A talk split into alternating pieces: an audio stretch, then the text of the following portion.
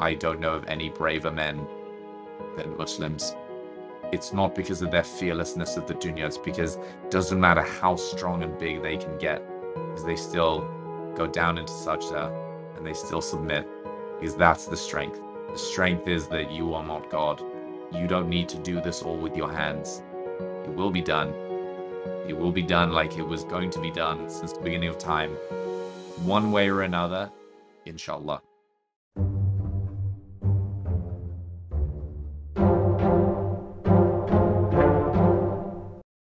Hello and welcome back to the New Nomos podcast. Here we are starting season two, and we're starting it with a bang with a subject which I think is very relevant to the time we live in, which is what does it mean to be a man?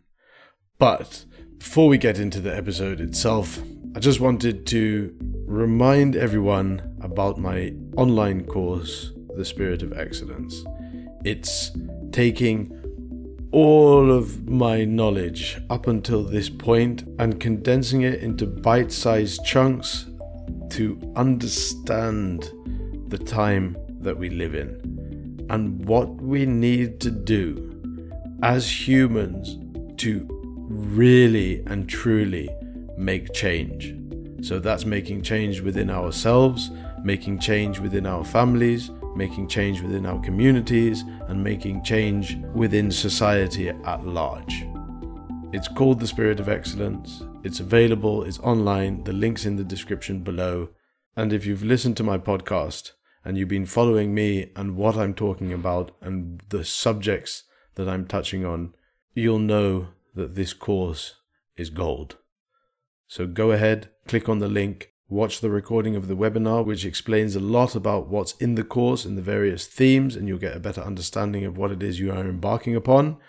And then go and purchase the course and go through it from start to finish.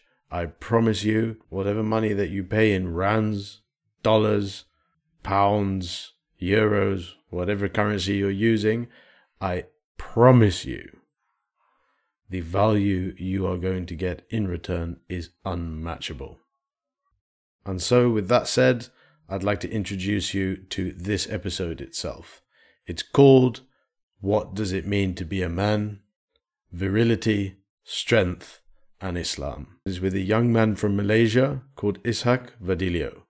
He is a personal trainer, a very successful entrepreneur, and a man of great wisdom especially for somebody of his age. So without further ado, here is season 2, episode 1.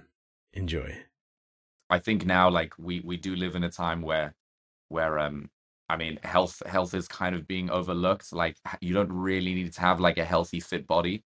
Um it doesn't contribute to your economic output in in like a in like I guess like in a capitalist society where like money really talks that like having a fit body with no money doesn't really talk that much. Mm. Um, so it's it. This has always been a very very interesting topic for me.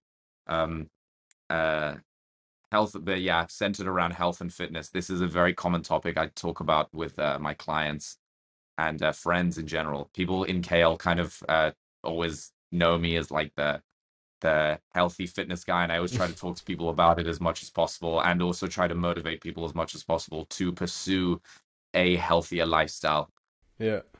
So how did you get into that in the first place? Um, how did I get into this? Um, I was, uh, I mean, I didn't really finish school like the typical um academic uh education. Um, but I really enjoyed football, and um, football was very close to to um, weightlifting and and being fit and healthy.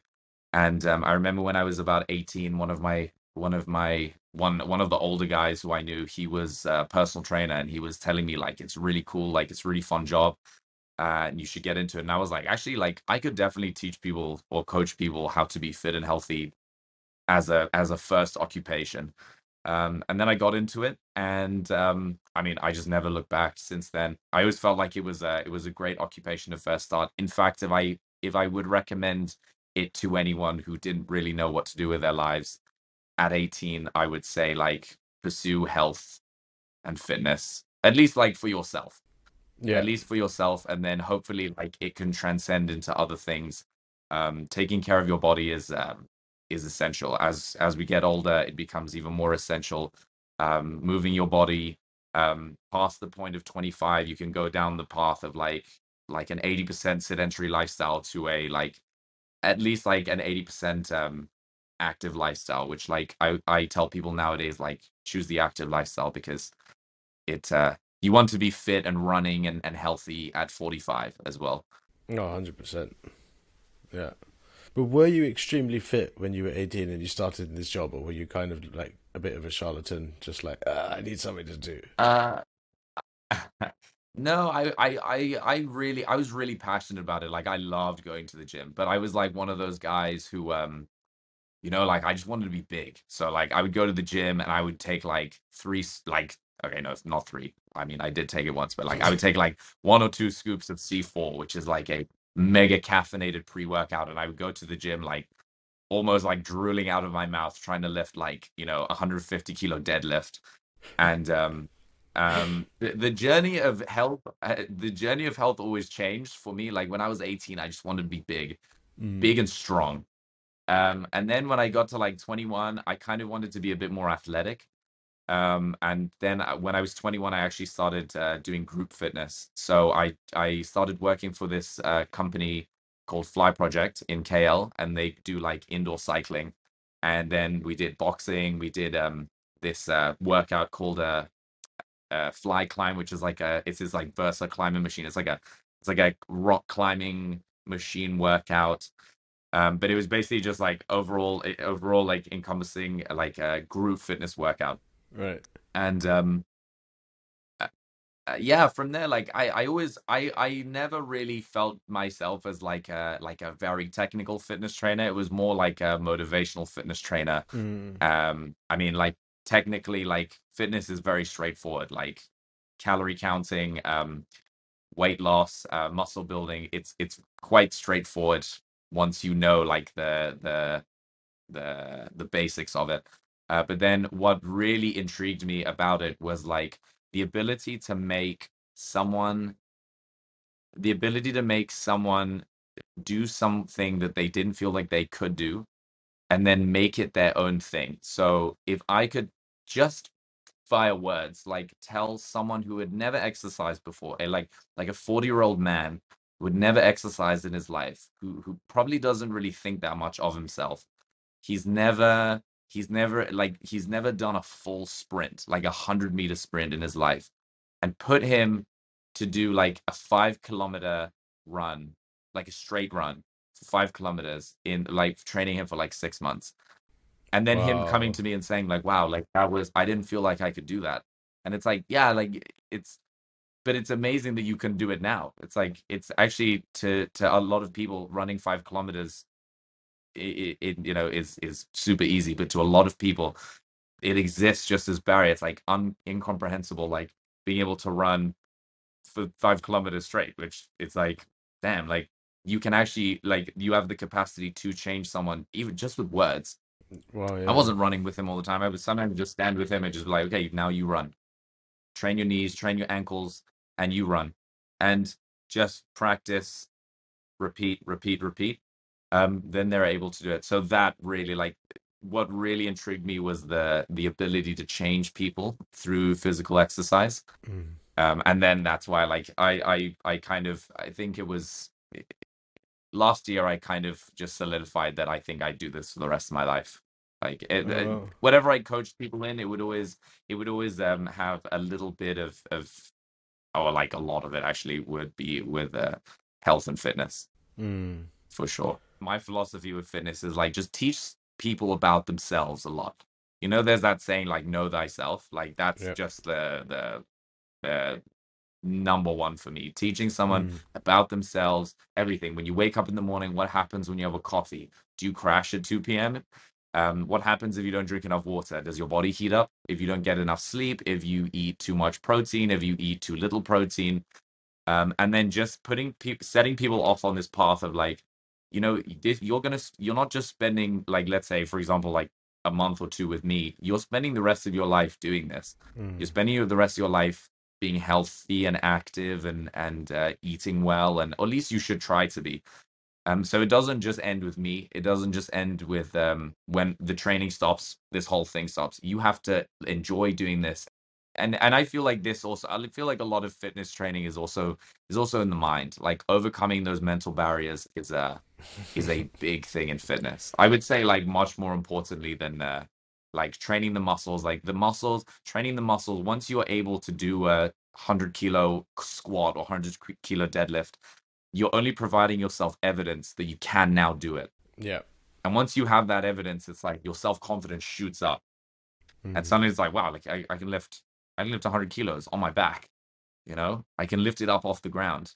And then once you get people starting to notice, it's uh, what I would challenge people to do who don't believe they can do it now, is once you can do it, try and stop, because you get a rush when people start noticing. It's like, oh wow, you can you can lift this, or you you know you you look great, or like you're taking care of your health. What are you doing to have all this energy? People, you'd be like, oh shit, like you know, I can I can do I this. like I'm really good at this. yeah. And then it 100%. becomes very it becomes very much like like um and I would also like help people explore like are we, you know, when you when it comes to health and fitness, are you doing this for that kind of like some people like train to get big muscles to like to kind of gain validation of like do I need to look like this? Or like do I need to be fit and slim? Or like um and help people kind of explore that that thing like why are you training? Like when when this thing gets cut off when that validation gets cut off by other people do you stop?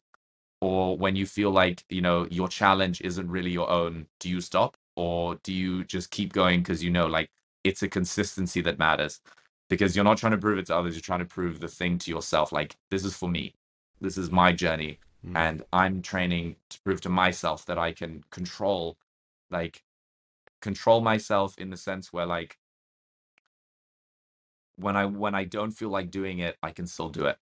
I have complete control over that part of myself. Mm. and um yeah like this then goes into like self-discipline. Self-discipline as well is uh, is something i try to foster in people um self-discipline is ju- is is basically when in regard uh, when it comes to fitness is doing the thing that you don't want to do but you know you have to do it and you just you have to just get it done.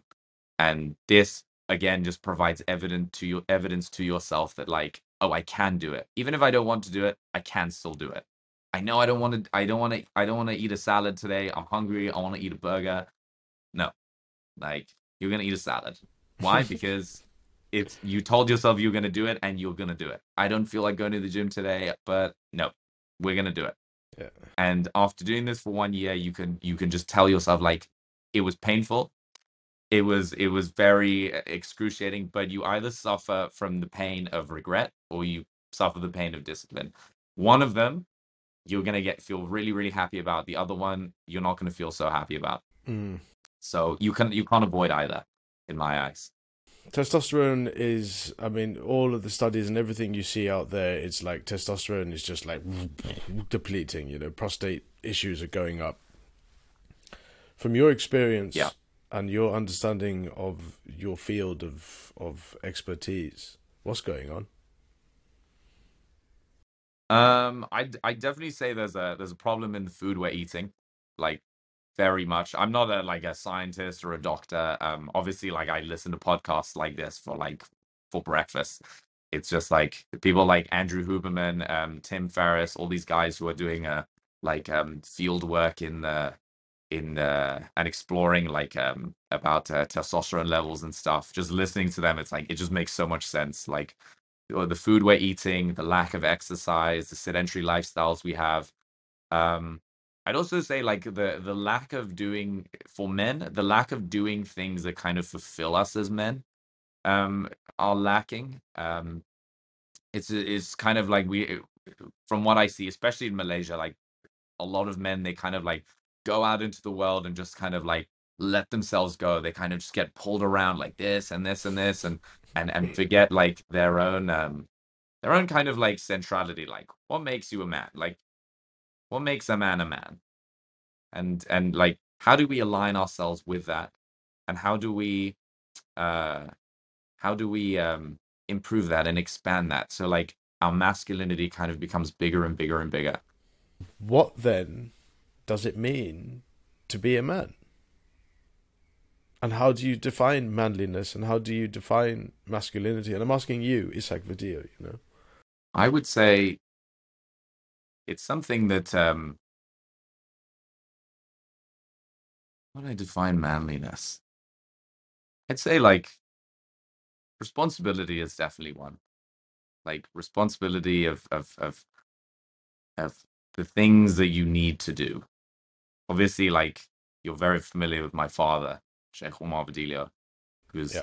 who's instilled a sense of duty as to like what needs to be done um always as a Muslim for for Allah, for for Islam, for um for ourselves, for y- your people.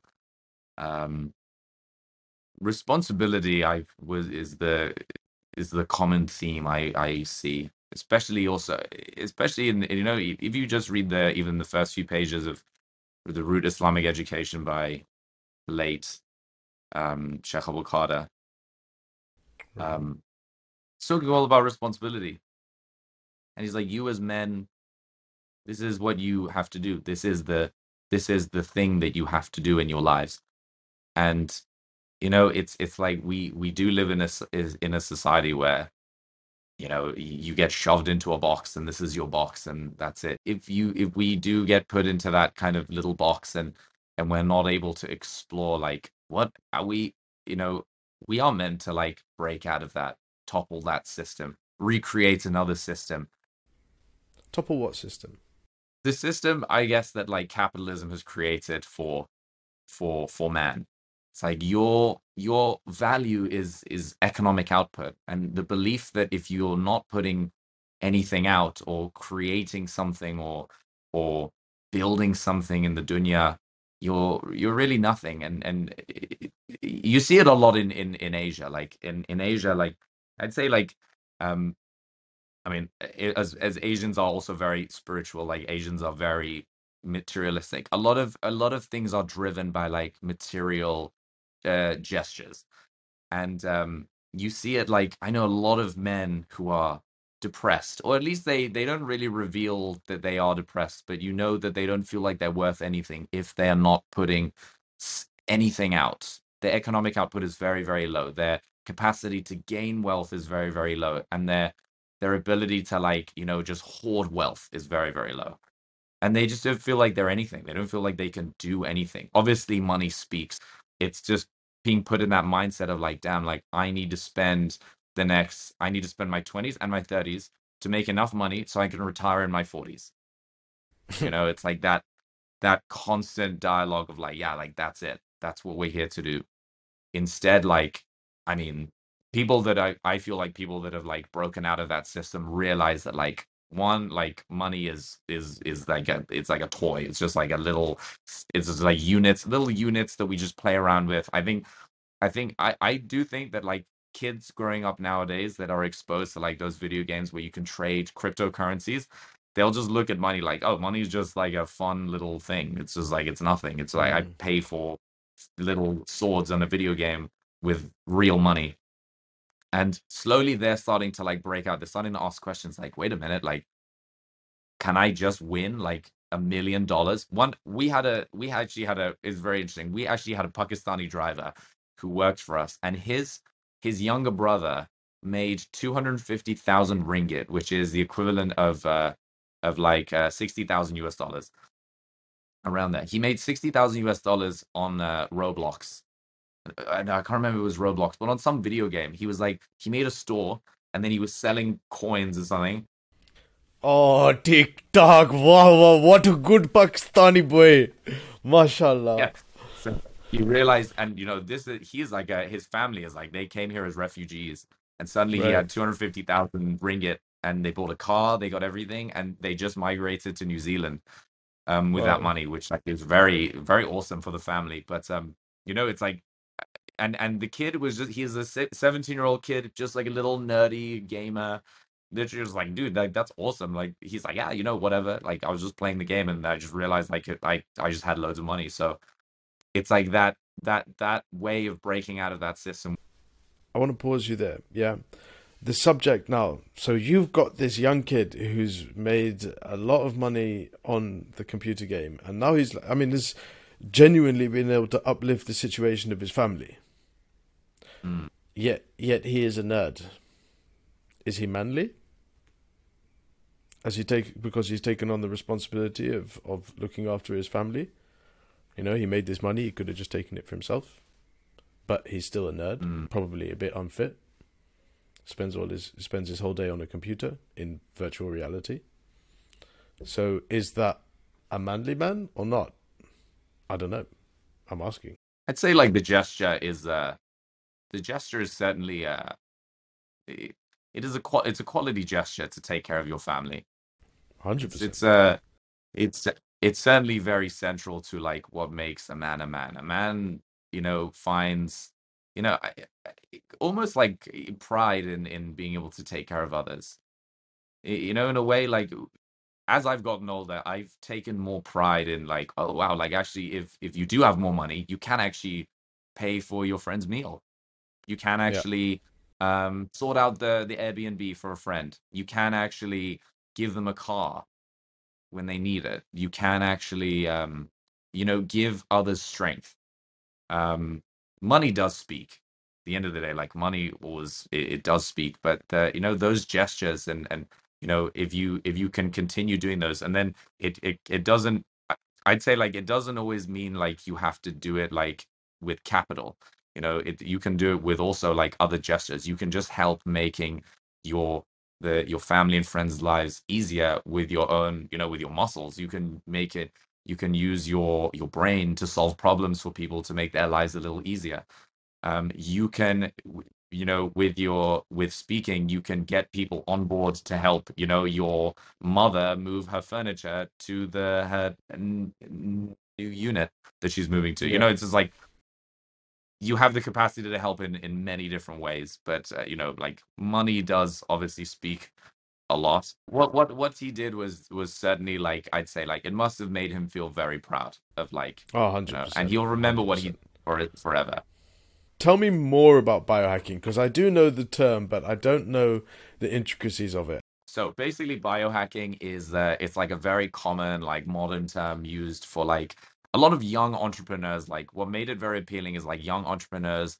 Um, they want to kind of harness their bodies um, through manipulating it by like taking care of their nutrition, exercising regularly, um, taking like various substances, like not illegal narcotics, um, but like um, scientifically backed um, uh, supplements and substances to in order to enhance and improve their cognitive performance, um, their physical performance, and um, make their bodies and uh, minds a lot more consistent in, let's say, developing, innovating, and um, you know these these are people with who have like huge, like massive uh, net worth. So like they don't um, they don't shy away from spending on like the best supplements, the best chefs, the best uh, the best food.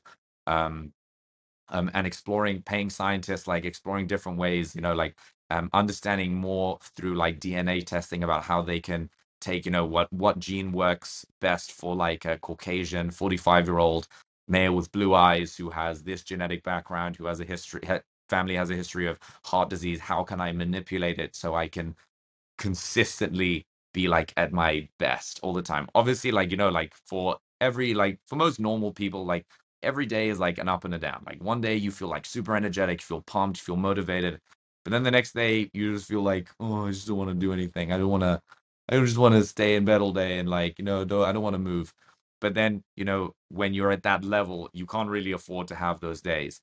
So these guys do go into like huge, and this isn't just these guys. I mean, like I would say, like I try to biohack as much as possible. I try to Yeah. manipulate my body so I can consistently just keep going. And I think, I mean, I'd like what I do for my own self. Um, you don't need to be like a, a like super rich to be able to. You just need to be able to discipline yourself, eat Yeah. well, and you know the once you do th- something for like 21 days, it becomes a, a habit. So it becomes and and I think if you do something for 66 days, it becomes your lifestyle.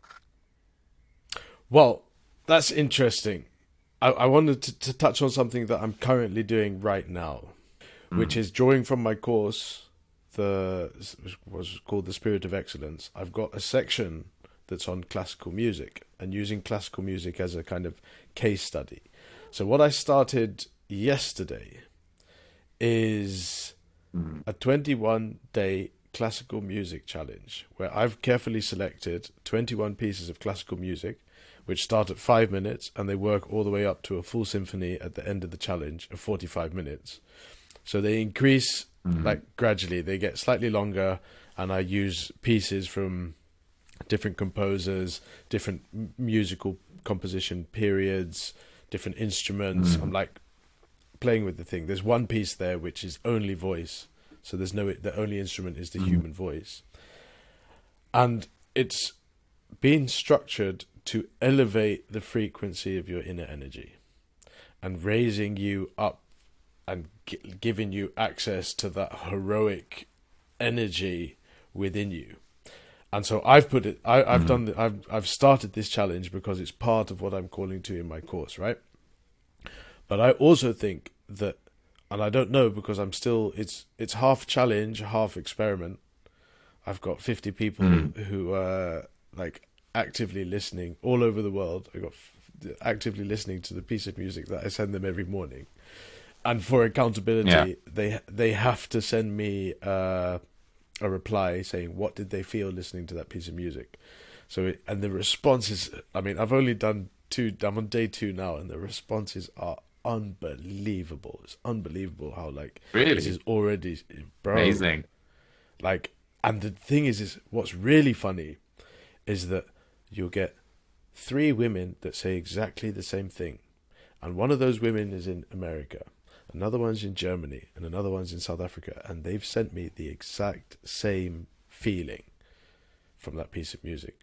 And then you've got a man really? in the UK, you've got a man in the UK, a man in Nigeria, and a man somewhere else in South Africa, and they have sent me a message saying exactly the same thing, completely different, completely different people in completely different places in the world, but whatever it is that that music is communicating is that they felt it and they felt the same thing, you know, and it's like these people are in whatever it is in tune. Um, I mean, I, the one piece that I sent out this morning for me, it's the line with hardship comes ease. It's like there's this very powerful pieces of music and then it's like very soft and, and beautiful and then it's harsh mm. and then it's beautiful and for me it's like with hardship comes ease mm. i literally put my phone down picked my phone up again and a woman in i think she's in new york she sent me a message saying oh this one just reminded me of the line with difficulty comes ease so it's like use a different word but it's exactly the same thing she's talking about you know and i found it it's really interesting. But it's so it's it's this thing of your inner. There's a, there's an energy within you. There's a fire within all of us. You know whether you want to call it energy, divine energy, tapping into the universe, or whatever it is. There is abundant energy out there, and we can all tap into it. And whether that's mm-hmm. to exercise or whether that's to, you know, be more productive or whether it's just to be more present with people or, or however you want to use that energy it's there and it can be tapped into and classical music is a key into that realm and it's a key into that realm because it's communicating something without words without thinking there's no thinking involved. It doesn't go in through your head. It goes into your heart. It's a feeling. It's an emotion. It's a it's a frequency. And like I know I, you've probably seen that video about the Japanese guy who played different types of music to ice and then froze it. Oh, right? Oh, and then the snowflakes. Diff- right, and it made different snowflakes, right? And harsh music and beautiful music, whatever. Now, if you're listening to classical music, you know these harmonies and frequencies etc etc they are doing that to the water inside your body. It's happening. And it's really interesting so far. So i'm very excited to see how this unravels yeah over the next keep doing it. 20, that's, that's 21 days. It is very interesting. And i think i don't know we can talk about some kind of collaboration or something and see if we can just run a yeah, test group sure. you know like get 10 of your clients or whatever or however many and we just run a test group and just see does that affect how they feel, train, You know, does it affect their state? You know, I don't know. I just I just feel when you're talking, I was like, oh, this is what I'm doing. This, they can let's see if we can do something there. Interesting. Yeah, like that's it. Like that's that's basically the the the backbone of it. It's like what use does it have to us, you know, to optimize, to optimize, to optimize, to to push us to be more than what we are, you know? Like that's that's amazing. Keep doing that. Getting good results, like that's that's awesome. Like, you know, that's what science is. Science is results. That's the third part of my course. So there's a third section which is on the subject of music. And the first part is the journey to the self. The second part is understanding the time we live in and the traps of the 21st century. The third part is, like I mentioned, music. And then there's a fourth part, right, which is what I've called the way forward. So I'm saying that given the fact that you're on the journey to the self and you understand the time we live in and the problems with our time, and you understand that there are techniques and mediums that you can use to transcend the horrors of this reality, right? And go into a higher sphere of whether you want, again, like what I'm saying, frequency, energy, uh, consciousness, whatever terminology you want to use. Then what's the way forward, right? And so what I've done is I've outlined 10 principles, which I call the heroic principles and the first five are to unlock the wild man. So, the way I've defined it is number one is spontaneity, acting out of the moment. Number two is virility, which is the art of being a man. Number three is enthusiasm, which is, I've defined it as the art of showing gratitude because if you show gratitude, you can maintain an enthusiastic relationship with life through good or bad. So if you show good for the bad, you can still stay in a positive state. The fourth one is passion, which is the art of loving. And when I say loving, I'm not just talking about romantic love or kind of relationship love. I'm also talking about loving what you do. Like showing being passionate about the work that you do, being passionate about how you interact with other people, you know, just putting so the art of loving in a much broader sense. And then the fifth one I put as trust. And then I go on to another five, which are more kind of around the chivalric principles and refining man and making man more noble. But with those five ones, I wanted to really, in particular, touch on this thing of virility because what I've said in the course is that in order to train, in order to nurture that virility within you, you have to be exercising. Because if you're not exercising, if you're not fit, you cannot be virile. So whether it requires being virile to be man or not, or whether you define man as under the banner of virility, for me, as far as I'm concerned, to thrive and survive in the coming chaos, because there's political and economic yeah. chaos coming, you need to be virile alongside those other spontaneous, passionate, enthusiastic, trusting, etc. Now, you've got under the banner of virility, you've got physical strength, you've got psychological strength, and you've got sexual strength and confidence. So the, those four kind of aspects they they all intertwine. And from what I understand, they're all connected. Of course. So and they and the underlying one is your physical exercise. And that's why I wanted to touch on that's why I wanted to really talk with you in particular when I look at you, honestly, if I had to define Ishaq Vadillo, you are virile. So, Mr. Virility, Mr. Virile, first of all, how does your physical strength relate to confidence? I think from I think from a very young age, I was I was a lot more confident when I was a younger a younger guy for sure. Like I over time, like you you as as as as you go on and you start taking more risks and you start trying testing the waters testing the waters you know you start to realize like actually life one is very unfair. It doesn't always go your way. Doesn't al- you know? Doesn't always happen the way you want it to happen. Oh no. Um, and you know this it does beat your confidence quite a bit, quite a lot. Um, I'd say like you know, but being able to overcome that, I would say like I went through a period where I was much less confident, but then coming kind of out the other side, and instead of like i- you know, instead of attaching myself to the outcome, which I did as a younger man constantly like oh like i'm expecting this to happen and if it doesn't happen i'm going to be really upset. And then it doesn't happen and you're like well shit like you know you know Yeah. i hate my life. It's not that great and then you know you're expecting like oh my god like i'm so screwed like this isn't going to go the way i thought it was i'm so like it's not it's this is bad it's not good it's not good and then suddenly it all just turns out to be totally fine you know, it turns out to just be like, okay, like even COVID. So COVID is a great example. COVID is just like, you know, how helpless did we all feel during COVID? Especially like, you know, I mean, I was 25 at the time. I couldn't imagine being like 14 or 12 or, you know, it's like, Oh what the hell is going on? Like, we just closed the world down, and every adult in around me is like, put a mask on, don't do this, you know, don't go out, don't go out, you're gonna die I could imagine that just, you know, for a kid being like, wow, like that is like that must have been so scary. Like, you know, I'm sure kids have internalized it, but they'll remember that for the rest of their lives. And, you know, it's it's you know, we're still here. We're still like we're fine. I remember like I remember during COVID I lost we I'm I was working in fitness. In in overnight I lost my entire job.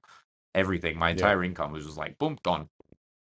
And I was like, Yeah. wow, like you know, like who knows when this pandemic that is you know like every uh, every century uh, you know is going to end it could end in like 10 years it could end i don't I, you, we didn't know when it would end so it was just Yeah. really like uncertainty and and uncertainty and you know this if if you were someone who relied only on your hands and you were you were someone who just relied on on yourself as um you know it's like oh god like what can i do? What could i possibly do? I mean honestly there are a lot of things you could have done. Like there are a lot of a lot of people i know made a lot of money and stabilized themselves during covid. They were fine. I just was not in that boat when i was when i was there. But i was i was never scared.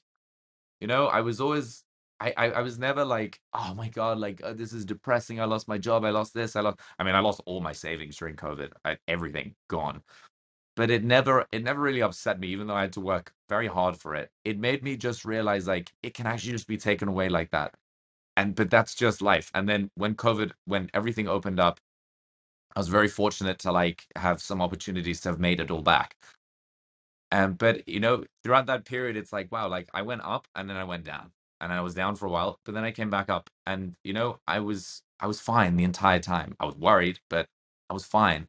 And you know when you go through that as a young man you realize like actually like none of this is really in our hands. Like you know it's all you know by allah. And and that's really the only you know allah's the only real one you know we're muslim. Allah's the only thing we can really rely on. He's the only one we can really go to when we're when we're down when we're up. And um you know it was always that was always the place i kind of went to and that's always the place i always go to when it comes to if i lack confidence i always kind of just say like i trust allah so that's it. That's what I'm doing. That's that's what's happening. And I can always go back to that. Um, I was actually just talking with my father a few months ago about it. Um, because um, you know, he always told me he was the one who told me that, you know, like trust Allah. And and he would tell me this regularly. And I would you know, I, I went to him and I was like, you know, like I always listened to what you said about um about uh when you said trust Allah, when you said um, you know, like yeah, like when whenever I'm down, it's like it's fine. It's just kind of relieves my anxiety of everything and my lack of confidence goes away because actually it's like, what am I really unconfident about? Like the the outcome is not in my hands. And he said, you know, that's that's good. You know, it's good that you feel that way, but you know, that's not what I meant by that. It's not you don't go to Allah when you lack confidence and when you're scared and when you're you go to Allah for everything. So like you can't you can't lift 100 kilos. We'll say like, no, I can't. I can't do it. You say like, I can't build a billion dollar company and take Bill Gates on in the uh, in the microchip market.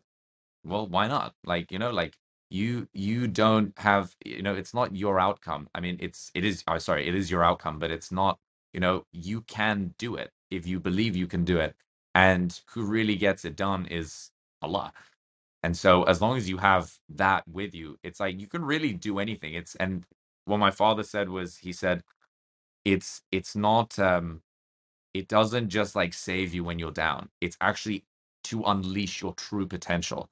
And your Mm. true potential is is that. It's like once you really let go of the i guess like the shackles of dunya. You really are like you really can look at the world and be like wow like actually like i can get my hands on as much money as i want. I can actually get my hands on any person i want in this world. I can talk to any person i want. I can speak to them. I can i can i can get them on my side. I can i can i can bring them into my community. I can have them with me. And you know it's like what else do you need after that? You know it's like you're not going to run a billion dollar business by yourself anyways.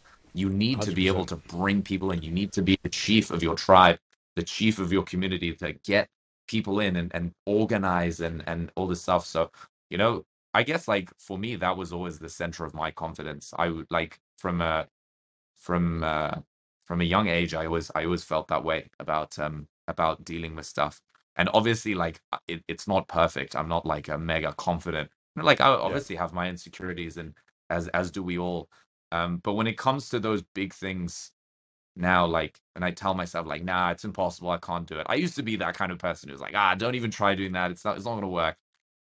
And like um now i just see like it's like even if someone is so ridiculously enthusiastic about something that i'm like oh my god like you're so naive like you're so like what are you even talking about like just young people talking about like eh, just silly things but now i'm just like god like just go do it go do it and figure out that you can't do it but i'm not going to tell you you're i'm not going to be the one to hold you back from learning a lesson right now like i can be that 100%. person but I don't want to be that person. And even if I could teach them that lesson, perhaps I'm not the right teacher. Perhaps I'm not Right. I'm not the way they should learn. Perhaps they should put a lot of money in into a business and see it fail and then, you know, like perhaps that should happen. Because why Yeah. should I be nicer to the nicer to them than the world is? Because ultimately they will they will find the same education in terms of self-confidence. They will understand that like the outcome is not in my hands. So let me let go Mm. of it and just be okay with whatever happens. You know, trust Allah and then and and just see what where it goes. From there, I feel like that's the that's the ultimate confidence for for Muslim and non-Muslim, like to to let go of of uh, uh, um, uh, attaching yourself to the outcome is the is the the the bread and butter. Like what holds most people back from starting anything is like an outcome. Like, oh, how is this going to make me look? How is this going to make people look view me? How is this? You know, is this going to improve my career? It's just it's like, Mm. Yeah. do you the enjoy noise. it? Does it The fulfill noise. you? Are you satisfied? Yes, yes, yes. Okay, do it. And forget the money and forget the this. It's like, you know, like we're living in a world where like, you know, we're chasing something for something instead of for ourselves. And and um, you know, I I recently had a had a relative, I mean a couple of years ago who passed away, um, who who made me realize a lot about um, you know, like what we're here for is is so uh so uh you know like it just made me realize like the important things like we're here for a little tiny little period of time and and you know the majority of people spend that little period of time feeling like they can't do anything. And then there are a lot of people like there are a small little proportion of people who believe they can do anything. And it's like be there like be enthusiastic be optimistic like yeah like the world is falling apart. It might seem that way because bloomberg told you that the stock market's crashing every other day but you know like hey like you can make what you want of this world like you don't have to be in a city you don't have to be in new york or or, or london to to enjoy life. You can be out in the fields of of uh, in canada or in uh, in russia wherever you want to be or in, in you know in the jungle of india and you can be with yourself and and you have enough Hundred percent, hundred percent. I mean, that's what one thing I always say is that, you know, because I mean, one thing that you mentioned is uncertainty, and anyone that's following me or listening to my stuff will know that I always repeat the same line, and it's actually a, a line your brother told me, sure, Mhm. ages ago, and it's a man came to Rumi and asked him what is fear, And Rumi replied, Non acceptance of uncertainty. If you accept uncertainty, it becomes adventure. And and I honestly say, and anyone who listens to this is it's really and truly amazing. If the the next time you're in a position of fear, and when I say fear, I mean that's over overarching fear. It's like that includes like anxiety and silly little fears and little noises in your head and and and like uh, fear of humiliation or fear to go out and try something new right? If you just tell yourself that thing what is fear? Non-acceptance of uncertainty. Okay okay okay. If you accept uncertainty it becomes adventure. You have no idea how this thing's going to go right? Yeah. you you don't think you can do a 5 kilometer run but you know what? You've taken that leap of faith, and you you you're going to Ishaq Vadillo to go and train. And you tell yourself that is that what is fear? Non-acceptance of uncertainty. I don't know what's going to happen. I don't know Ishaq Vadillo. Someone recommended him to me, but I'm going to go and I'm going to go and train with him, and I'm just going to go boom, and then go with the uncertainty. You don't know what's going to happen, but all the greatest things in life, all the most amazing experiences you're going to have, they're all going to come from a place where the outcome is uncertain. Whether that's picking up women in the in the street, whether that's going on a wild adventure into the jungle or doing something crazy and Yeah. new that you've never done before, it's in the experience, it's in the adventure that you're gonna you, you're gonna learn not Mm. just about the world but also about yourself. Yeah. You know, and it heightens th- the way you live as well like it, it really like you know it puts you in it, like getting used to uncertainty it's not a it's it's not particularly a comfortable place to be but it, what it does is it just heightens the the senses it makes you like aware it makes you like wow like i'm not safe i'm not i don't know where i am i don't know what's going on but i have my two hands if i need to fight someone i can fight if i need to run i can run if i need to to move and if i need to talk if i need to bullshit if i need to to to act right? can. You can, it's a, you can. yeah and I can. But for the man that doesn't exercise, the man that doesn't train some kind of martial art, you know, for the man that can't run five kilometers, he can't do that.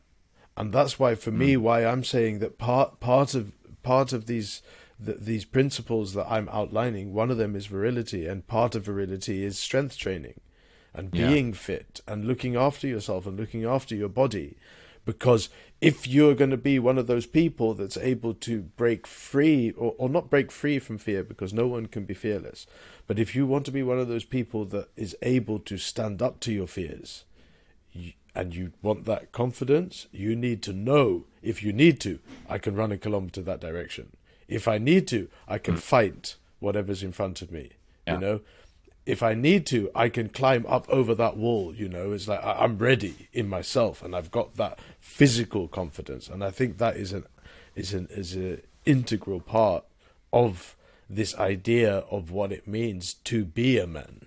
i agree One thing that I also see today is that the aspiration that we're what what what we are told to aspire towards is making money. We're told that success is having lots of money. Having lots of money is not success. Having lots of money means you're good at making money. Right? Hmm, so if yeah. you're going to define that as success, yeah, great. But that's not that's not success because you can have lots of money and live a miserable life and I know lots of people that do have lots of money and do live miserable lives. You know, they're psychologically broken. Yes, they can go and stay in a five star hotel, but what's the point of staying in a five star hotel if you have no friends? You know, you're just going to be alone if you have to stay with yourself yeah yeah. We're told to aspire towards wealth, right? But that is in a system that has been created to destroy man because whole man in his fullness cannot be controlled by money and cannot be controlled by a financial system that needs man to be subservient. It needs man to be a slave in this system. Because without, with free, alive, hot blooded, strong, heroic man, as like with the noble warrior as the highest aspiration, the greatest fighter I mean, we all see it. We all look at Khabib, and and whatever. There's something about Khabib that we just, yes, he speaks to that echo of, of heroism that as Muslims in particular, you know, it's in us. It's it's a it, that frequency hits us like the classical music. You know, if you listen to Beethoven's Seventh Symphony or the Third Symphony or one of his really heroic pieces, you know, it speaks to that heroic part of your being, and it's like it's, it's like, kindles that fire within you. Is that I can be more. I can yeah. do more. I can do whatever I want to do. Right? It speaks to that. When you see Khabib and he wins his 30th fight and he breaks down on the floor, you know, and he's crying, and you're like, he's human. He's just lost his father. But look at that. At that point, he's now gone into sajda. And I'm Muslim, he's Muslim, and I love him. And he speaks to that heroic part of my being and again, and I'm going to continue, and I'm going to say this, and, and for me personally, the same thing, exactly the same with Andrew Tate. And I said, there's a man who's not afraid to stand up and speak the truth. And he, when I mentioned those five qualities, I mean, he covers them all. I mean, he's spontaneous. You cannot fault him on his spontaneity. That he's so dangerous because they don't know what he's going to say next, because he doesn't know what he's going to say next. He's just speaking in the moment He's virile as hell, you know. You can't deny his virility. He's mm-hmm. enthusiastic. All of his interviews, why is he so loved and watched? Because he's enthusiastic, he's charismatic, he's humorous, he's making jokes all the time, and people want to listen to him. He's passionate about what he does. You cannot fault him on his yearning for something, and it shows through the way he speaks, the way he holds his body, his body language. And the that fifth um, characteristic that I was talking about, trust. And I mean, people trust him. People trust mm-hmm. him. Young men trust him. He, he he's definitely touched like a lot of heartstrings and a lot of young men who are, you know, growing up like you know li- watching videos like the Zeitgeist, watching things like watching things like uh, the Matrix, and watching um you know like stories that kind of you're like, yeah, like we do live in that this system, we do live in this, and someone to just come out into the world, just be like, yeah, like this is this is it, like it's a joke. You know, with podcasting, it's given everyone the platform to speak, and he's been able to go on and, and kind of like touch on a lot of a lot of things that are like very central to men, which is like when men feel like they're not when men feel like they're powerless when men feel like they're like wow like and this is like you know like a lot of people like a lot of people uh, um you know they feel like they're powerful um but then the majority of people who aren't in that 1% they really feel like wow like i am literally nothing i have nothing. I'm not fit.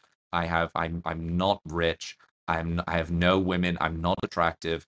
I'm you know it's like to that person he's kind of just saying like you know like he's like look like if you feel like your your your your life is worth nothing like do the thing that you know you're supposed to do, which is like not live as a slave.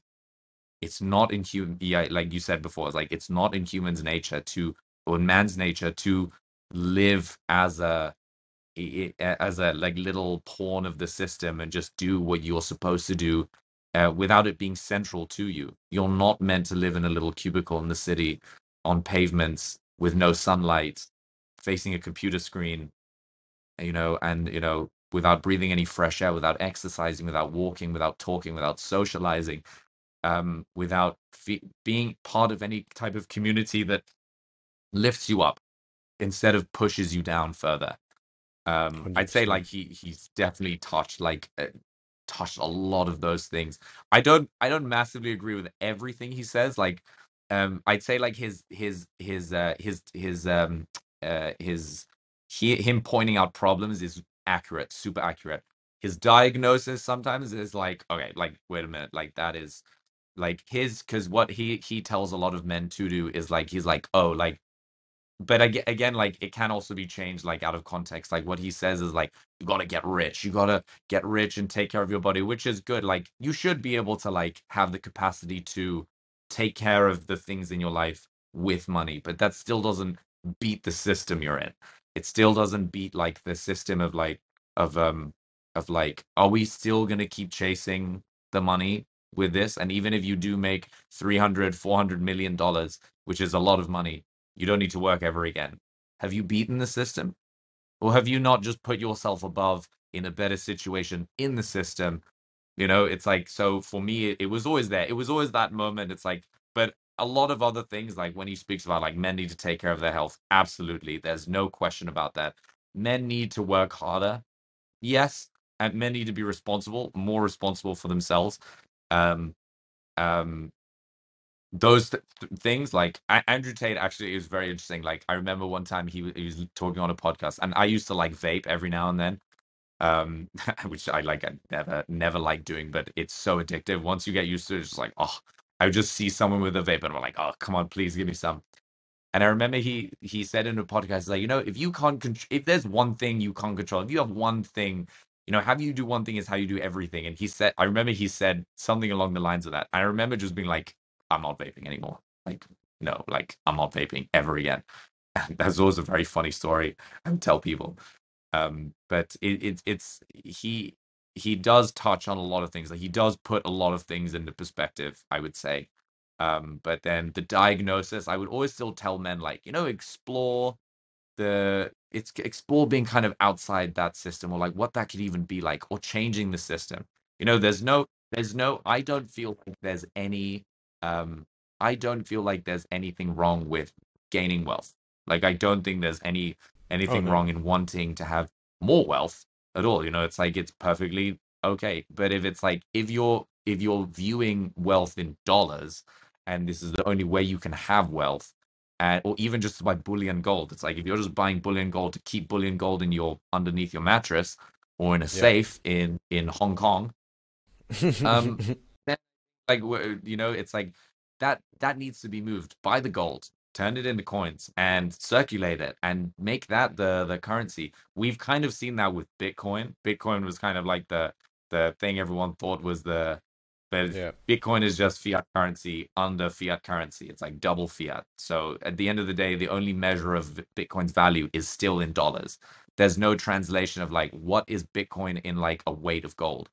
There's no translation. The only translation you could make through that is via the exchange of the US dollar. Yeah. So there's Yeah. still there's still you My know, th- but my I thing mean, is, though- another- that's- my thing on the subject of wealth is that very outwardly debt is a control mechanism so get Mm. the get rid of all of your debt and i think that getting out of the debt trap is a massive already that takes some amount of courage to break free of it and then mm. to to not i mean you were saying that you can get money anywhere and you can get a loan and this that and the other yes if you have the business acumen and you're not going to screw yourself over with it. But for me, the the biggest debt. I mean, the the, the problem is. I mean, you've touched on it now, and whether you're talking about a, a debt in ringgits or a debt in rands or a debt in pounds or dollars, the currency itself is a debt, and it's not even a debt; it's a deficit on a debt, and the money itself is the control mechanism. And I say this to everybody out there. And if you want to learn more, you can check out my course and you can go through it. And I will explain to you in much more detail the reasoning behind what I'm going to say. But if you believe today that your money is real, you are an obedient slave. And as, lo- as long as you believe the money is real, you are an obedient slave.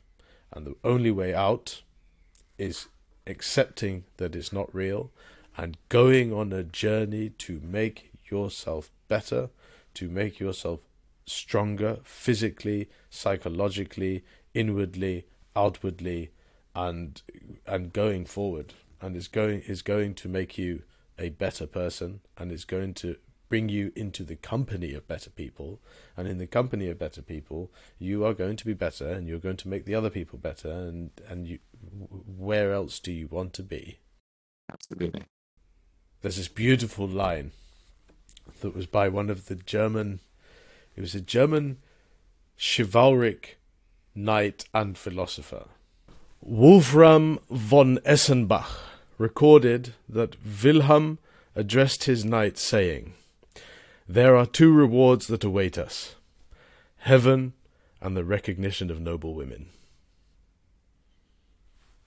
You know, so I mean, what more do you want? It's like you get the recognition of the most noble women in this life, and in the next life, you know, you're there in the best of places, and and and and, and for me, that's that's what I'm calling to, and I'm calling to men to to make themselves stronger so that they are able to thrive in the chaos that's coming, but also to understand the chaos that's coming and to understand the political and the social and the philosophical and the economic re- like um, arena so that you can maneuver and you can't do it alone so you need other people and so it, and like you mentioned it about um, taking on the responsibility and creating your tribe. And I'm like, yeah, absolutely, because you need strong people around you and you need company. But if you're going yeah. to be a little weak man sitting behind a computer playing computer games all day, and yeah, you can make all your money on the computer game. And don't get me wrong, like I've got all the respect for that young man that made his money and helped his family out and moved to New Zealand. Like big respect um, he saw a gap and he and he hit home. And if you are able to see gaps like that and you can smash it, do it. But also mm. be doing the other things, you know. Also be out there training, and and make yourself physically strong because making yourself physically strong makes you psychologically strong, and it makes you yeah. sexually strong. I mean, I started this training right is with this man called Mock. He's absolutely he's absolutely brilliant. He's absolutely amazing He's a Japanese guy. He's based in Cape Town. He's been there for ages. I just didn't know about him. It's like this proper like back end ghetto gym upstairs on top of a restaurant, small little room, and he calls it stretching. Yeah, stretching. but you go in there, and for one hour straight, he puts you through hell, right? But it's only you. You go there with a bottle of water and a yoga mat, and every class is different, but it's just it's like it's stretching exercises, but it's like very dynamic stretching. I mean, it's it's mm-hmm. more towards HIIT, and you're doing rep- wow. repetition after repetition after re- repetition after repetition. But what I realized, so I started in January, and a lot of the mo- a lot of the exercises are all in the hip. So there's a lot of things you've got your legs stretched out and your hands on the floor and then lifting yourself up and doing things without your hands, doing things without your legs and stuff. But it's all a lot of the lower abdominals, hips, hip flexors, the the leg muscles connecting into the hips, etc., etc. Right? And I didn't think anything of it. I was just getting such a high after these classes, like, and I was actually my I was doing it at the beginning to just clear my mind because I'm mm, doing so yeah. much reading and research and editing, and I'm sitting on a computer, I'm editing stuff, I'm doing my course. There's so much noise, and just I was going there just to shut up, to shut up the noise, right? Yeah. And then afterwards, you know, you're getting this dopamine injection, like straight into the adrenal gland, you know, ah, and it's so amazing. So I, and I just, and then I was like, I, I had to keep going back. I just wanted to go back, and I kept going back and I've been doing it for like four or five months, whatever it is. How do you feel like it has changed you, like physically and perhaps sexually? Well, well, the thing about the, the physically, right? Everyone, everywhere I go is like, "Yo, people, you're looking really strong," and I'm like, "Am I? Cool, I'm training." and like somebody asked me, "It's like, have you lost weight?" And they're like really aggressively, they're like, "Have you lost weight?" I was like, "I don't know, I haven't weighed myself, but I'm feeling strong." Mm. But that's not the point because I wasn't doing it for I I I've been doing it for that dopamine rush. Straight mm. up. I, I enjoy that and I keep going back for that. And like suddenly I realized okay, so all of these muscles are all of those like deep hip muscles as well. So there's your Kegels and your internal hip stuff and whatever. Bro, not only can you keep the guy up for as long as you want, you can keep the guy back for as long as you want. I did not know what was possible. Oh, and dude. could, Um, um, if you if you're if you're interested in finding out more about that, um, there's a really I'll I'll send you the the the name. It's it's a book called uh, The Multi-Orgasmic Man by this uh he's a Chinese spiritual healer called Mantak right? Chia. Very, very interesting. Like this is a it's a very, very interesting book. And he talks about um the male orgasm and the the connection between um ejaculation and uh ejaculation and the orgasm. He says they're separate. They're Yeah, not they the same thing. The ejaculation is a byproduct of the of the uh the orgasm. But men can actually harness it through like training their like pelvic floor muscles and like their ability to like you know i think he's a he's a taoist so he speaks about like the different energies in parts of the body Yeah, and you can harness as you get the orgasm you can like sort of pull the energy back up and and in a way like instead you you have an orgasm but you internalize it and the energy that's used to release is actually absorbed back into the body so you can keep going. Like it's super interesting like i'll send you and he he talks about these like very strange um exercises too like you know like pulling the the head of the penis and breathing out like it's, it's really funny like he also has some videos on youtube about it but it's really interesting um the book because um uh when i was um i had a friend i have a friend here who who did it and um he um he like practiced it and he can like fully do it and i was like bullshit like no way and then i spoke to his girlfriend who's like oh no he can actually do it i was like wow so he can just do it and then cycle the energy back through and just keep going and then cycle the energy back through and then at the end when he wants to finish everything after like as long as he wants really he can finish and once see, you this is cycle what the I'm energy saying. through your body Exactly. And what what I've realized through this is what is possible. So it's like it's mm, so there's one there's one element which is like let's say if we're using the example of this man doing the five kilometers. Like let, let's just use the example for for for somebody like me. It's like go run a five kilometer uh thing. Like, yeah, yeah, of course I can run a five kilometers. I, I know I can do a five kilometers. I've been able to do. I used to run cross country. I'm fit. I can do it. You just give me the track and I'm going to ride five kilometers. Now tell me that I can fly 500 kilometers. Right. Then one day you fly and you're like, this is possible. I can fly. It's like something that you don't even like. You're not even aware that, that this thing is is possible, and you stumble across it and you're like, whoa, I can fly. you know, it's like wow. So you know, like it's, it's all of these things, and this is something again coming back to the music. Music can tap into that. It taps into it's like you listen to a piece of music, and that mus- piece of music will play in your dream.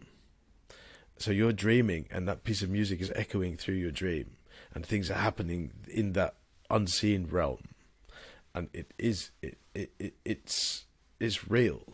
There are you can tap into these places.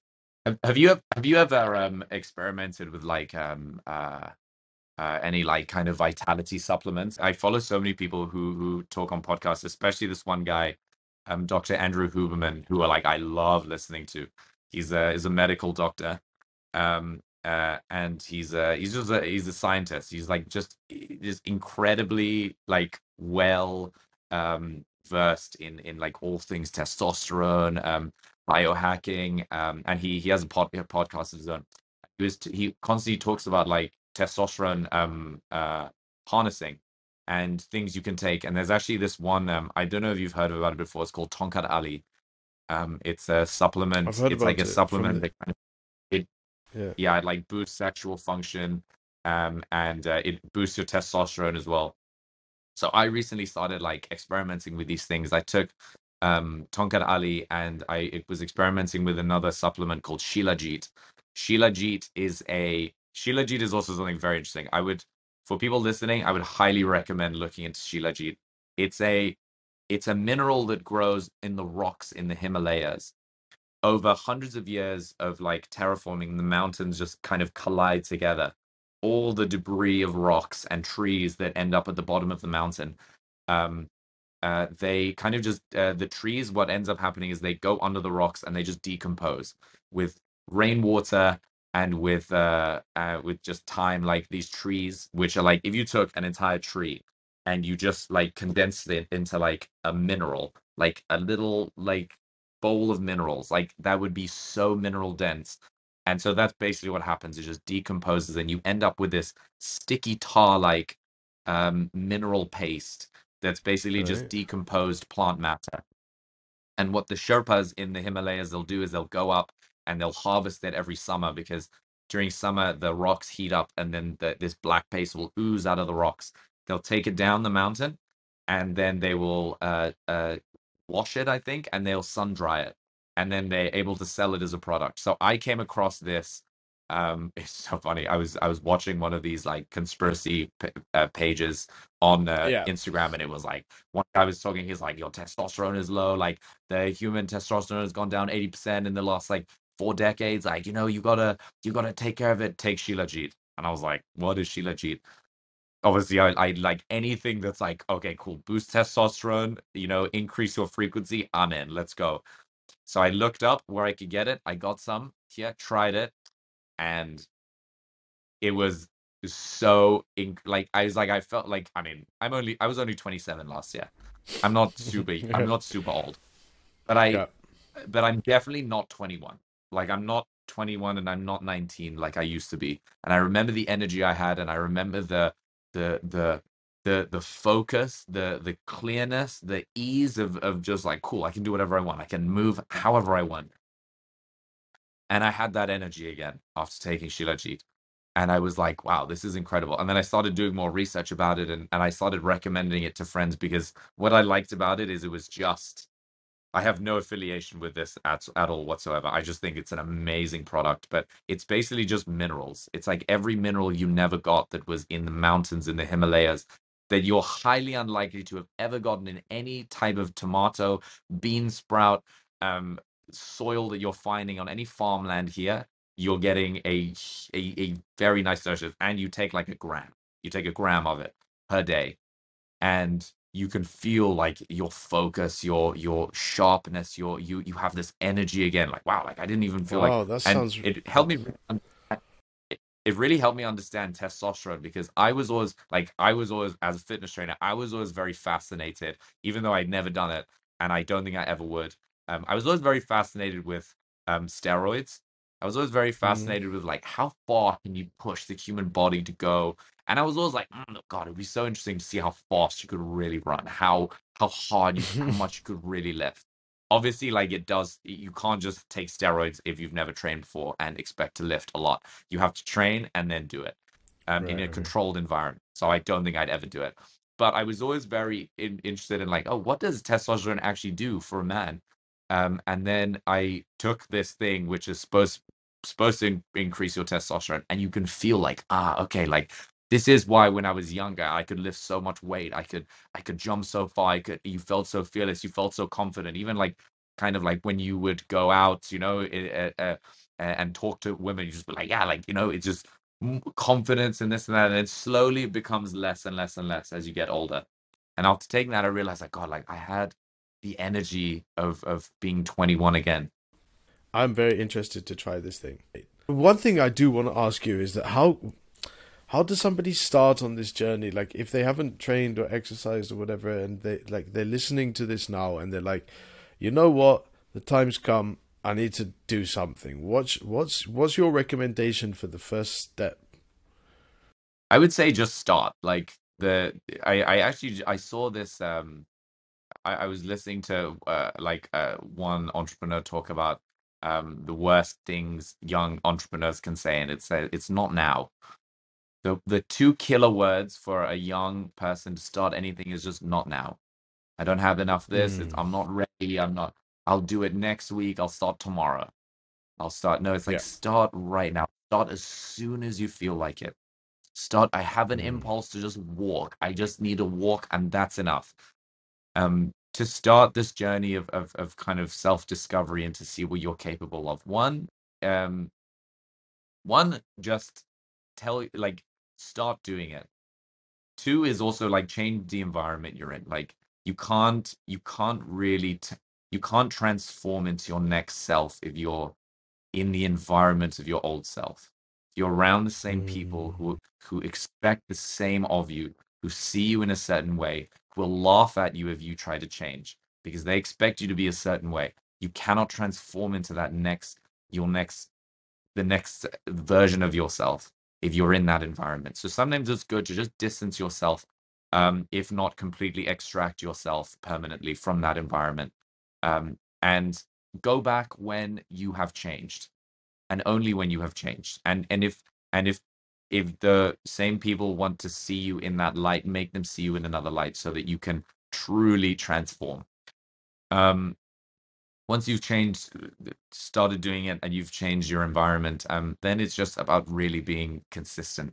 You like it's not going to be a straight line. Self growth is not a straight line. You're going to feel like wow have i even done anything after you know even like you know after after 5 years of being an entrepreneur it's like wow like i'm still not kind of where i want to be or i still haven't but actually like you've done there's so many things i've learned there's so many things i have accomplished there's so many things that that that have transformed me and there are so many things i that that aren't the same about me five years ago um so what am i complaining about you know it's a journey Yeah. and and you know they i really like this quote is like is um is entrepreneurship is uh is uh self-discovery disguised as making money which is so true it's it's just like it's you know the entrepreneurs that win are the ones it. Entrepreneurship is the is character building disguised as making money character building disguised as making money.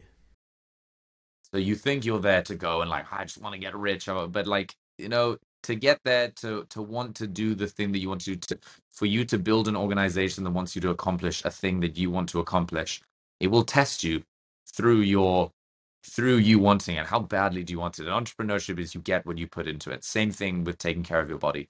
Same thing with uh, with developing yourself, and same thing with with uh, with being fearless on the the the the uncertain road of of uh of becoming the the your Yes. your truest self your higher self your your best self. Um it's it's consistently uh and, uh, what i always tell my uh the clients that i have is like you can't really you know eh, this word like self-love like you can't really like appreciate and enjoy yourself if you don't discipline yourself. If you don't have dom- if you don't if you can't dominate yourself you know, what I was I was tell them there's like imagine there's like a lazy version of you speaking to like a productive, hardworking version of you.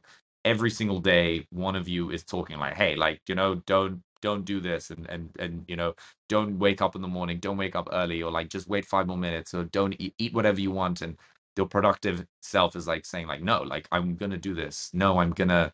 And one of those win every single day. And what you want to make sure you do is like the version of you winning, uh, the productive self, the the self that is hardworking, the the disciplined self, constantly wins every single day. And just in that winning consistently every single day, like you win once, but if you can win 700 days straight, you know who knows what you'll turn into, who knows Oh who yeah. you'll become after that.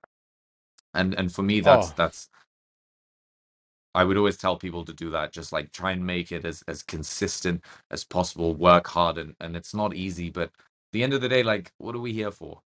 You know, we're we're here to serve others, and we're here to to be the best version we can possibly be, and we're here to learn.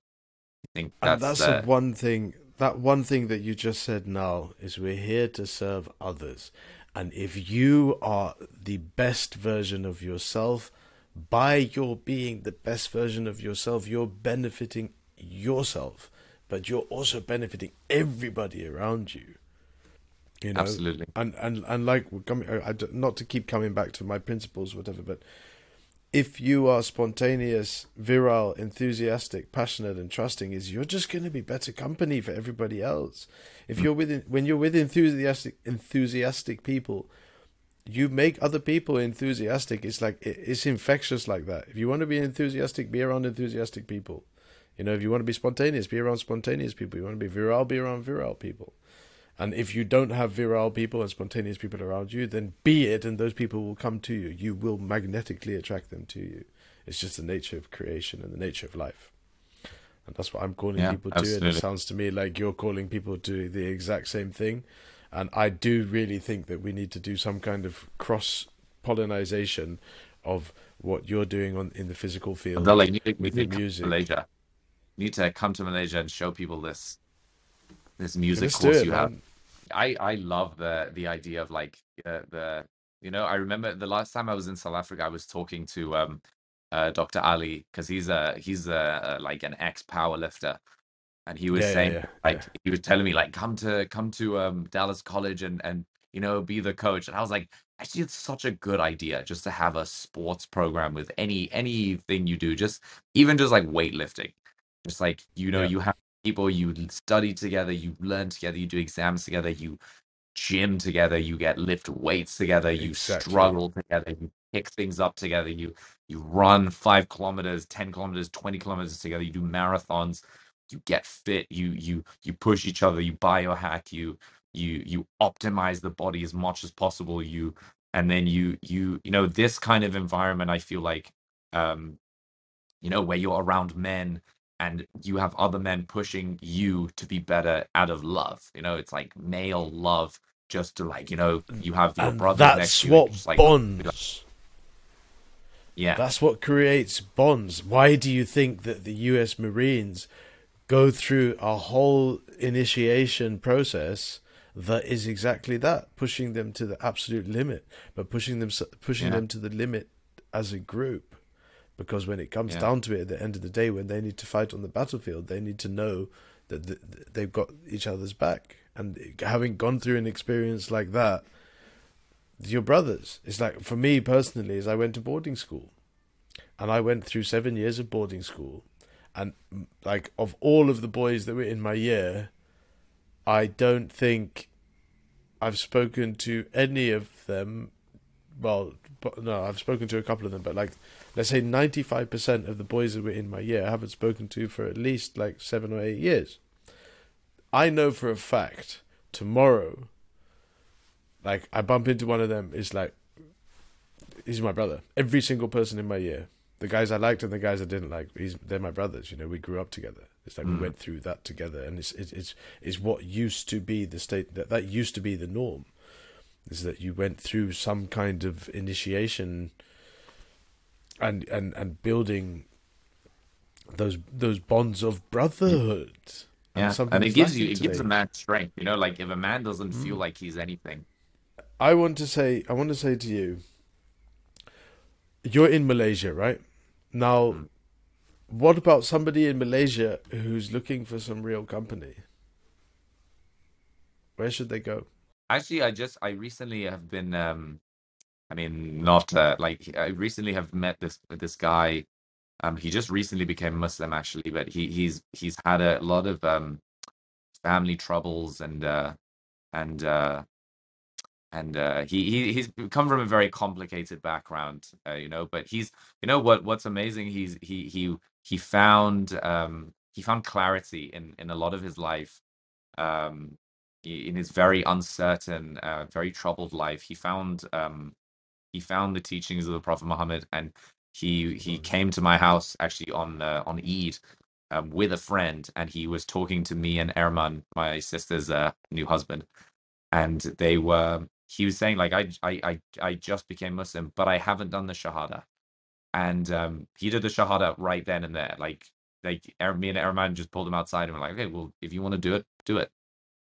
And then he did it Wow. and and it was like you know with, with the the the witnesses we had um we was like oh yeah. And i've been talking to this guy for a while and you know it's like he's craving it so much. I mean he comes from a background he's he's like very very i mean some horrible things have happened to him but he he's very interested in learning and he's very very curious. And uh, you know he he doesn't have a lot of people around him because of his troubled life um especially his parents because his parents are the cause of his troubled life.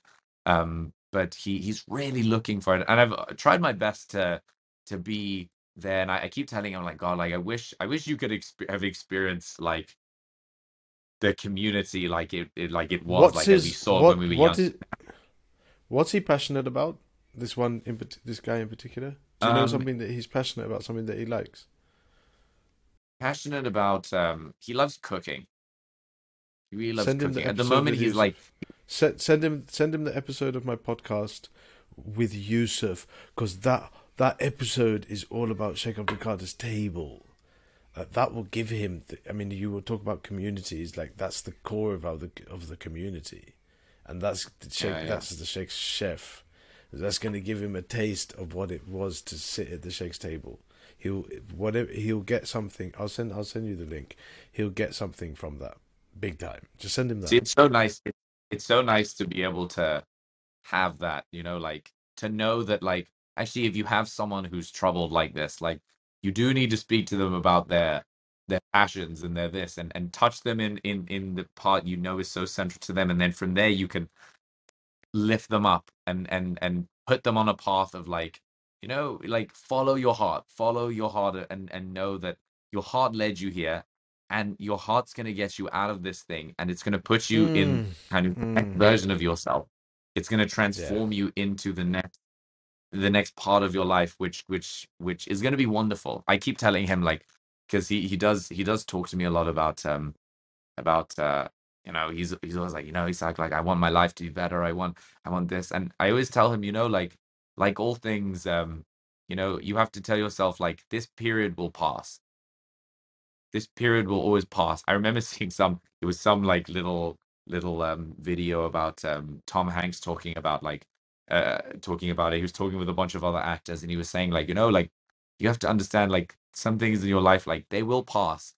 And whenever whenever things happen, if you feel like you're on top of the world, that will pass. When you feel like the world has just crushed you and you don't feel like you're worth anything, it's like that will pass as well and so all those the, the part the point he's in right now is he really just like he feels like he's at the bottom and i keep telling him like this will pass like you're you're you're you're climbing up steps and it's not going to happen overnight. You know you don't get to mount everest on the first day um but you do get there eventually you know because you you want to you're willing to and you know this is very central to you and your heart led you here and just follow your heart towards the next version the next kind of step that you're going to take and let let uncertainty in a way kind of guide you instead of Oh, uncertainty yes, prevent you yes, from stepping on the next yes. uncertain step let the uncertainty just kind of guide you up the steps towards you know the next the next phase of your life Yeah, no, just one of the big things of today is everyone looks at anxiety as this kind of disease, is this mental illness. It's like you know, I people, I don't know whether you, I've found it a lot. Is people saying to me is that oh, I have anxiety, as if it's like this, like this thing that's like on your shoulders. Like I have a boil, like I have anxiety, and I'm like, anxiety is not a mental illness. Anxiety is the body's natural reaction to kind of scary stimuli. So if hmm. something's there that you're nervous about, your body is bringing up that anxiety. Now the thing is, is that you can either avoid the thing that you're afraid of, or you observe and you go into yourself and you look at the fear and you look at the anxiety and you say, okay, what is this revealing in me?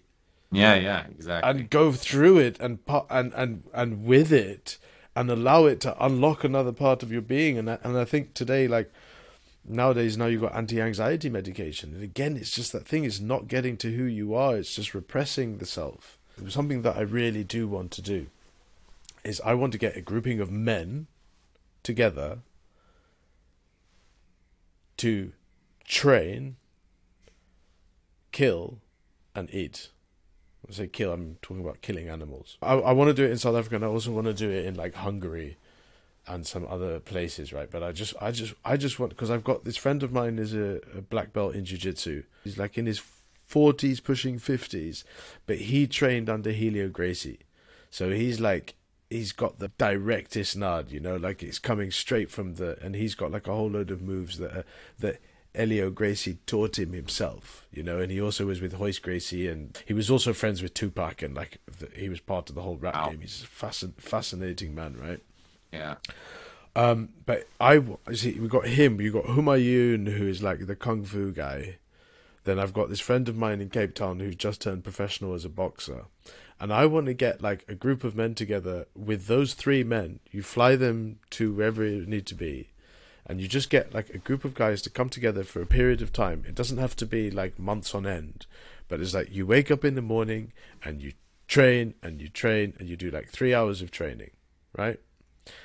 Then you have breakfast and you chill. You can do whatever the whatever the hell you like. Go for a walk, check out the place that, wherever we are, do whatever you want. Lunch, we chow lunch. Then you do whatever you like. Then Maghrib, wird, short little talk, dinner, do whatever you like. It's just about the company, and in between, killing some animals because you need to be able Like, to like, a, re- like a retreat almost. Yes, in a way. I guess I mean you would you would call it a retreat, but it's just for men to be in the company of men, just to be in good company, and and not for any other reason. Not for like you want to go and catch on nonsense and play with all the girls. It's like yeah, cool, do that. I'm not stopping you from doing it, but, but this is not that. This is like it's Yeah, just yeah, yeah. time for men to be with men. You've got meat, you've got fire, and you've got good company, you know, and and you're training, you're exercising, you're keeping yourself, you know, strong and learning something. And even if it's just a taste of jujitsu that sparks something, or it's a taste of kung fu, or a taste of boxing, or whatever it is, but it's like get moving. At the end of the day, is that confronting fear is difficult. It's difficult. It's not easy. If it was easy, everyone would be a, a, hero. You know, it Yeah. takes it takes courage, but confronting your fears as a, in a group, it's just is always going to be easier. Yeah, it's like a fight club. It's like a fight club retreat for men, and we hunt.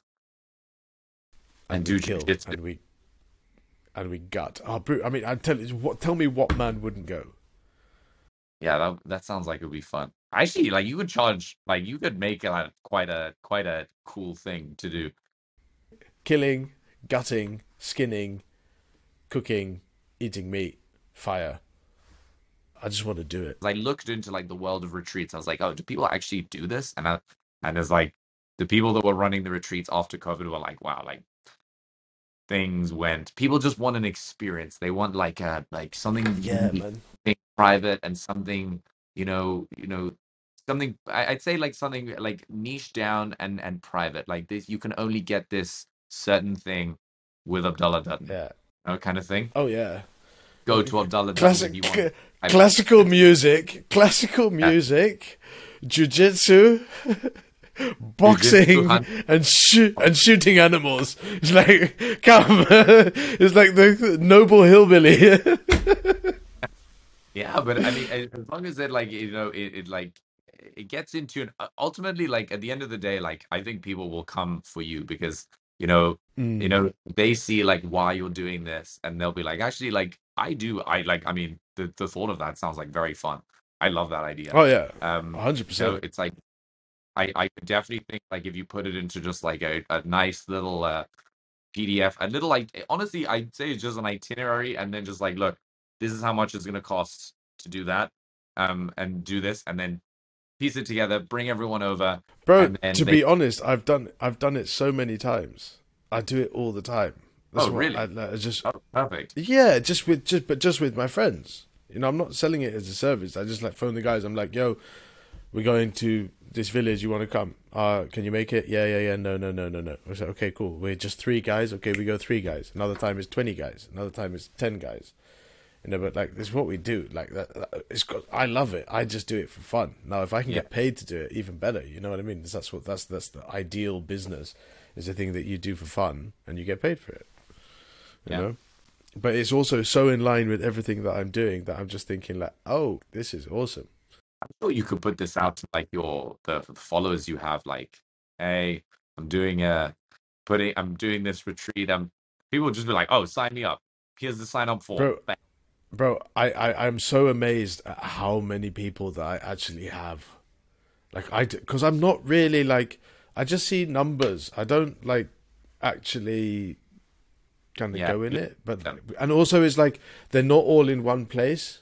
So it's like Yeah, I got yeah. some followers on Instagram, I got some followers on TikTok, I got some followers on the podcast on Spotify, I got other ones on Apple Music, I got other ones on what other all the other platforms. And they're not all consolidated in one place, right? But now with Khalid I've been building this uh like the on social media automation stuff, all the back Yeah. end and everything. And suddenly, like I did, I did this webinar, and I get like 120 sign-ups. I'm like, Yeah. what, 120 people signed up for me Yeah. to talk for 45 minutes. Yeah. And then I'm like, I did this classical music thing, and I got 50 people signed up. So now, like, okay, there's a few crossovers, but I've got like my email list is now 150. Like, Yeah. I haven't done anything other than said that, look, I'm doing this webinar, pitched up, done the webinar. Okay, I built Mm-hmm. the website and whatnot.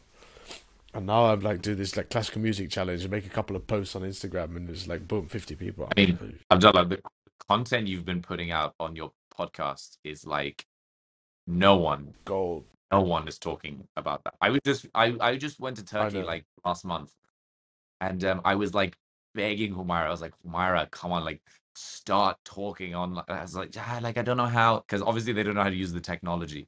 And I'm like, like, just I I think like someone like Humaira, just like the the things she can say, but it's like the things you're saying on your podcast with the people you're talking to and the things you're talking about, you don't hear about those anywhere, like anywhere. And like I mean, I I guess like like maybe I'm coming from like a biased point of view because I'm also I'm also massively interested in the things that you're talking about, and perhaps, but it's not it's not um uh, it's not unpalatable to anyone different any different from me like anyone who would listen to it would be like wow like the i remember the the first one talking with uh, you and dr ali i can't remember the basics but i rem- i can't remember exactly what you guys said but i remember how it made me feel and i remember feeling after listening to that that i was like this is gold like this is absolute gold and i was like "Th- no one's talking like this on any podcast ever. But Like, not just is it podcasts. gold, not just is it gold, but it's also understandable.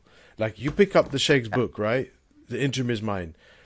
Ninety-five percent of people can't even read the first chapter, let alone paragraph. It's very dense. It's very. It's very like you've got to understand the background, the context, the language, etc., etc. Right?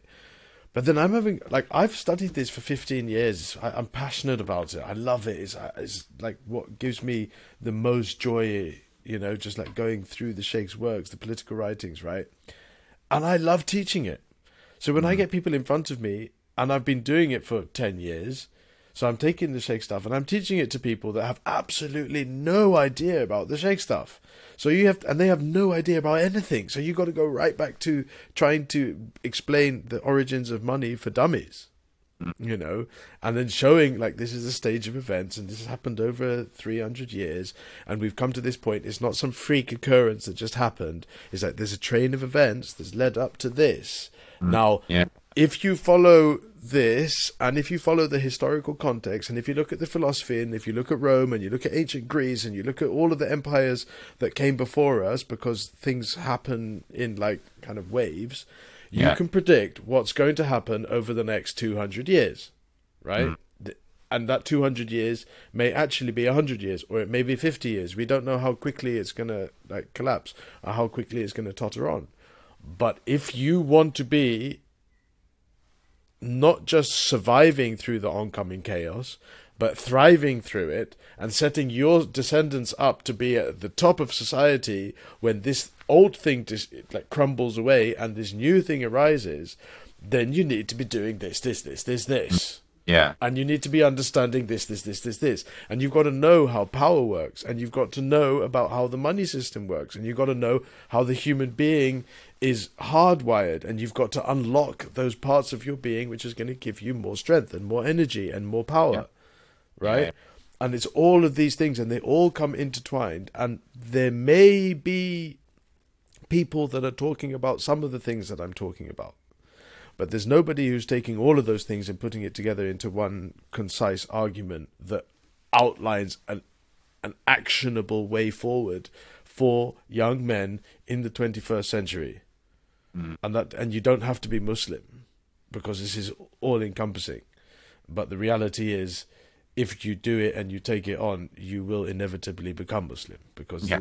Islam is Islam is the only religion left, and it's not even a religion; it's a deen, and it's the only it's the only structure that hold that still holds the divine above man, above the created, Mm.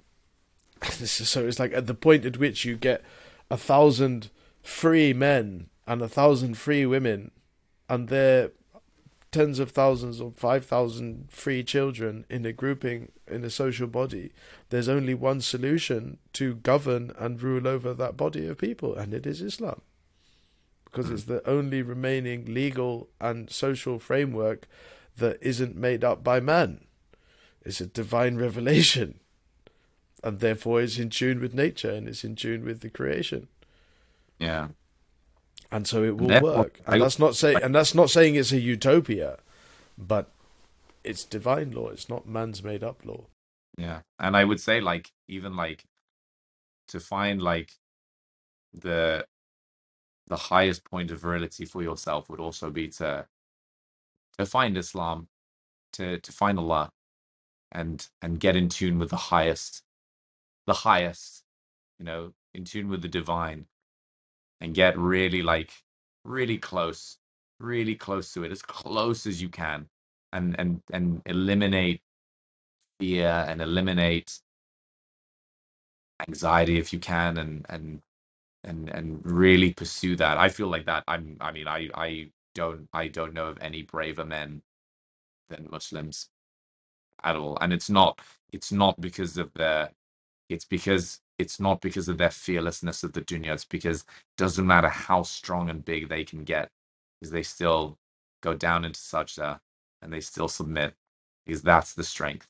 The strength is that you are not god you are not you don't need to do this all with your hands. It will be done. It will be done like it was going to be done since the beginning of time one way or another inshallah